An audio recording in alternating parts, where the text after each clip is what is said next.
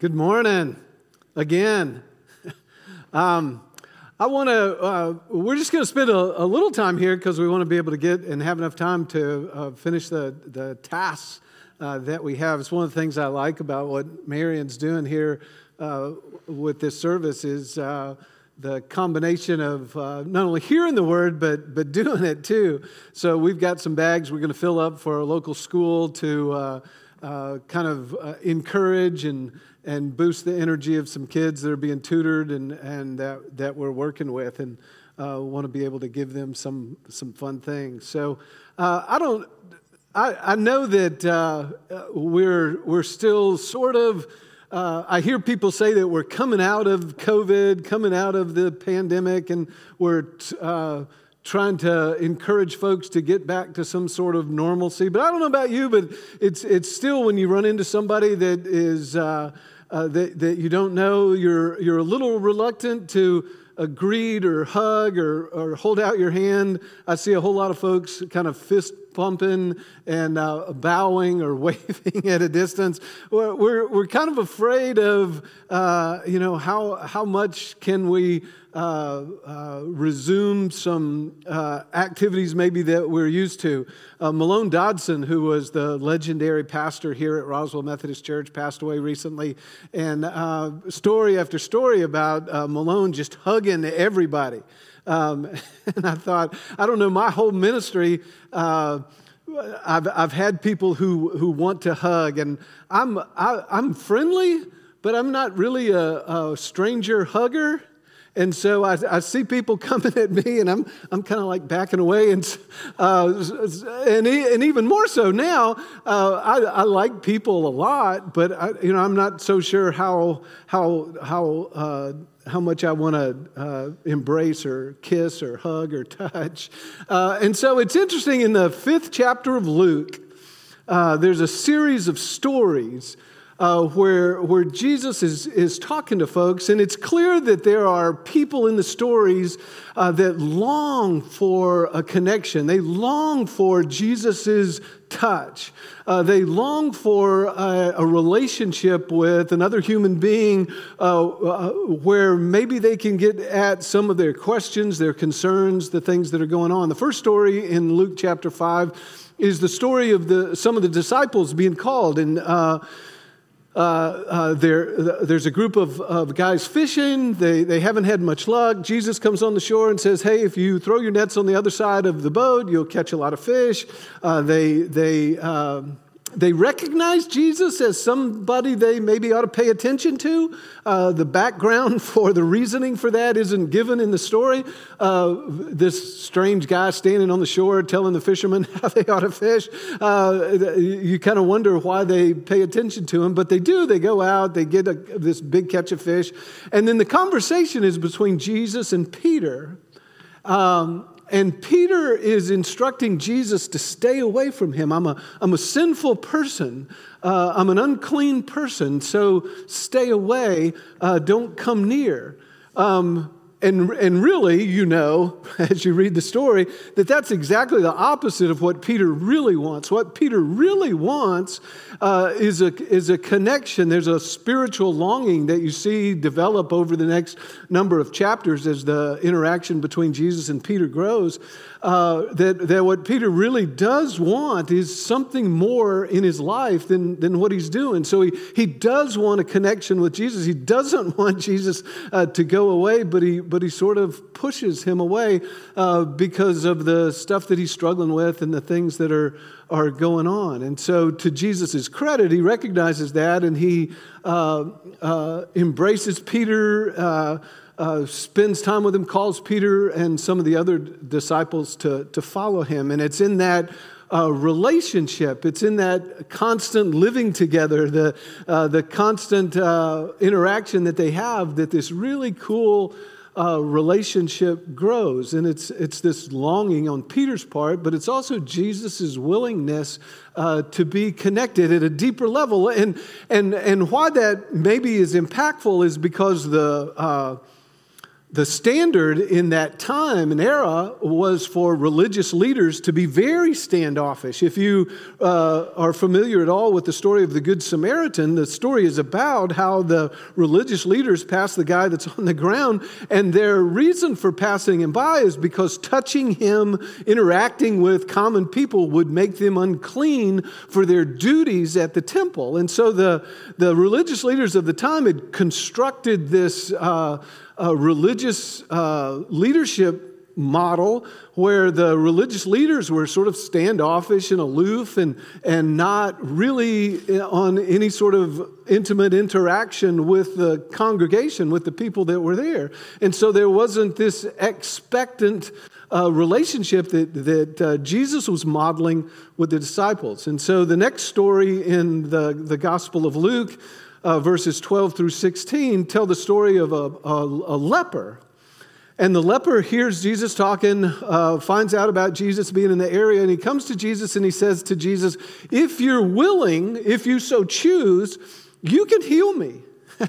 and, uh, and Jesus says, I, I do choose. And then the really fascinating part of that story is that if you look over the, the New Testament, when Jesus heals somebody, he does it in a variety of ways. Sometimes he just makes a proclamation, uh, sometimes he makes mud uh, uh, uh, in the ground and puts it on the blind person's eyes. He, he heals people in a variety of ways. But here's this leper who was unclean, had to scream out as he was coming down the streets and stuff unclean, unclean, so that people would stay away from him, know that he has leper. Uh, they, they didn't have any sort of interaction uh, in a physical way with anybody because it was so contagious. And so, what Jesus does is the most amazing thing. This leper who says, If, if you want to, you could heal me, Jesus. Jesus walks over and he, and I, am I'm, I'm imagining that he takes both the leper's hands uh, in Jesus' hands, and it says in the scripture that he touches him. Um, and he says, I do choose, um, and, he, and he heals him. But he heals him through this touch, which is, uh, you know, uh, I'm, I'm, sure Jesus was super confident in his abilities to heal, but, but still, here's a person with full uh, raging leprosy, and Jesus walks over and puts his hands on him, touches him. Um, and uh, what, a, what a powerful image. I'm sure as he walked over and reached out to this leper, the gasp in the audience uh, was audible. oh my gosh, what's he about to do? Surely you're not going to touch that guy. Um, but he does. Uh, the, the stories that follow in that chapter are, uh, are more stories of uh, disciples being called, a tax collector, Levi, who is called to be a disciple of Jesus. And again, it's Jesus reaching out to people who are pushed away uh, by the community, or pushed away in the society as people you don't want to have a relationship with, you don't want to touch, you don't want to come into contact with. In fact, uh, Levi, because he's so excited that Jesus wants to be in relationship with him, has a party, and at the party, the Pharisees and Sadducees complain that Jesus is, is interacting, he's mingling with, he's uh, having uh, parties with, he's hanging out with all of these. Uh, less than desirable people in the community. Uh, they're saying you are uh, interacting with them, you're touching them, you're out there with them, you're mingling with them. And again, this is the Pharisees and Sadducees who are, are by nature of their role, uh, have chosen and have dictated that they need to stay away at arm's length from people. And so Jesus' ministry in, in, uh, in part of the wow factor of who Jesus is was the way he interacted with people, which was not at all the common way of religious people interacting. And so, I, you know, I wonder in, in our day how uh, people around us see uh, the church and how we interact with folks and how we communicate with people and how we uh, reach out. And often I think it's uh, that we're here in this protected area uh, spouting out what people ought to do and think and believe and how they ought to act. And instead of a uh, concentrated and, and clear effort way of being in relationship with people and, and, and talking to them. So I'm, I'm excited about what we're doing today as not just a service where we come and spend all our time sort of navel gazing and uh, contemplating what religious life ought to be, but uh, we're going to, uh, in just a second, celebrate communion, and then we're going to go out uh, to uh, put together something that we are going to take to a group that we're actively involved with in uh, uh, tutoring and, and working with uh, partners in this community, not just talking about them, but actually involved with them. And, and how do we do that on a, on a uh, day in and day out basis, uh, living out our faith, not just something we think about mentally, but, but live it out uh, with our hands and our feet. Um, and I think that's why uh, I'm, I'm, excited that we have communion as a part of that. Um, because as uh, Jesus celebrated the Last Supper with the disciples, uh, he shared with them that this is, uh, as he broke the bread, this is my body, which is broken for you.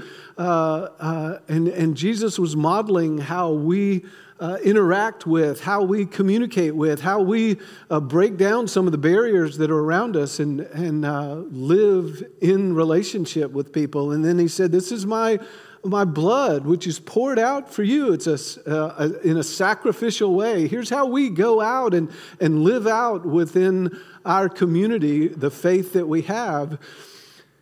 And then, as, uh, as Jesus died on the cross and, and came back and taught his disciples, I'm going to leave you this Holy Spirit, which is sort of a constant touch, isn't it, of God's presence in our lives, where we, we have the opportunity not to feel alone or abandoned or because of something we've said or done that God hasn't left us, but that God is with us, very present uh, in, in this manner through the Holy Spirit to be a part of our lives and to encourage us, uh, to lift us up, to let us know we're not lost or forgotten or uh, disenfranchised or less than because of, of something in our lives. And so, as, as you come for communion today, I pray that um, as you receive these elements, as you uh, uh, come to the altar, if you choose to kneel, uh, that you might uh, recognize that God's uh, touch, he, it's not from a distance and it's not, you know, a, a wave in a distance or a, a, fist bump from somebody scared of catching something, but uh, God is very present within us. Uh, in this time, guiding us to shine this light, this uh, hope into a community and with a community uh, in, that in many cases doesn't know that same truth, uh, that feels like God is just out there to point fingers and to uh, proclaim the shortcomings that we have instead of uh, to embrace us in His love and His grace. So let us pray. God, uh, we thank you for these uh, elements of bread and juice.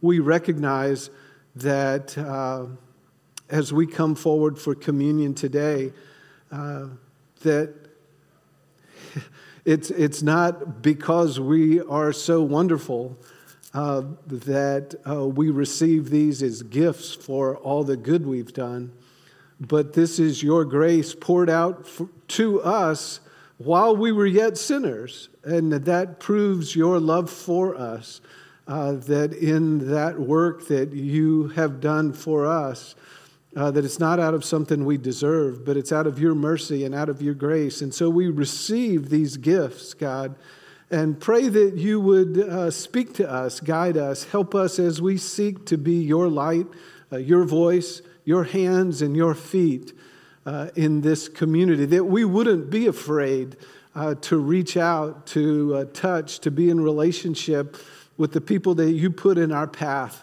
on a daily basis. For it's in Christ's name we pray. Amen. Um, you've, you've probably done this before, but there's a, at, there's a, a, a, little piece of bread that you peel apart the, um, the, the tab, and then on the other end is the, the juice. And so um, I invite you to, to come. Uh, no particular instructions. You, you're welcome to kneel. Uh, stay as long as you want. Use this as a time of prayer or as a time of reflection, but invite you to come to the altar uh, and receive communion.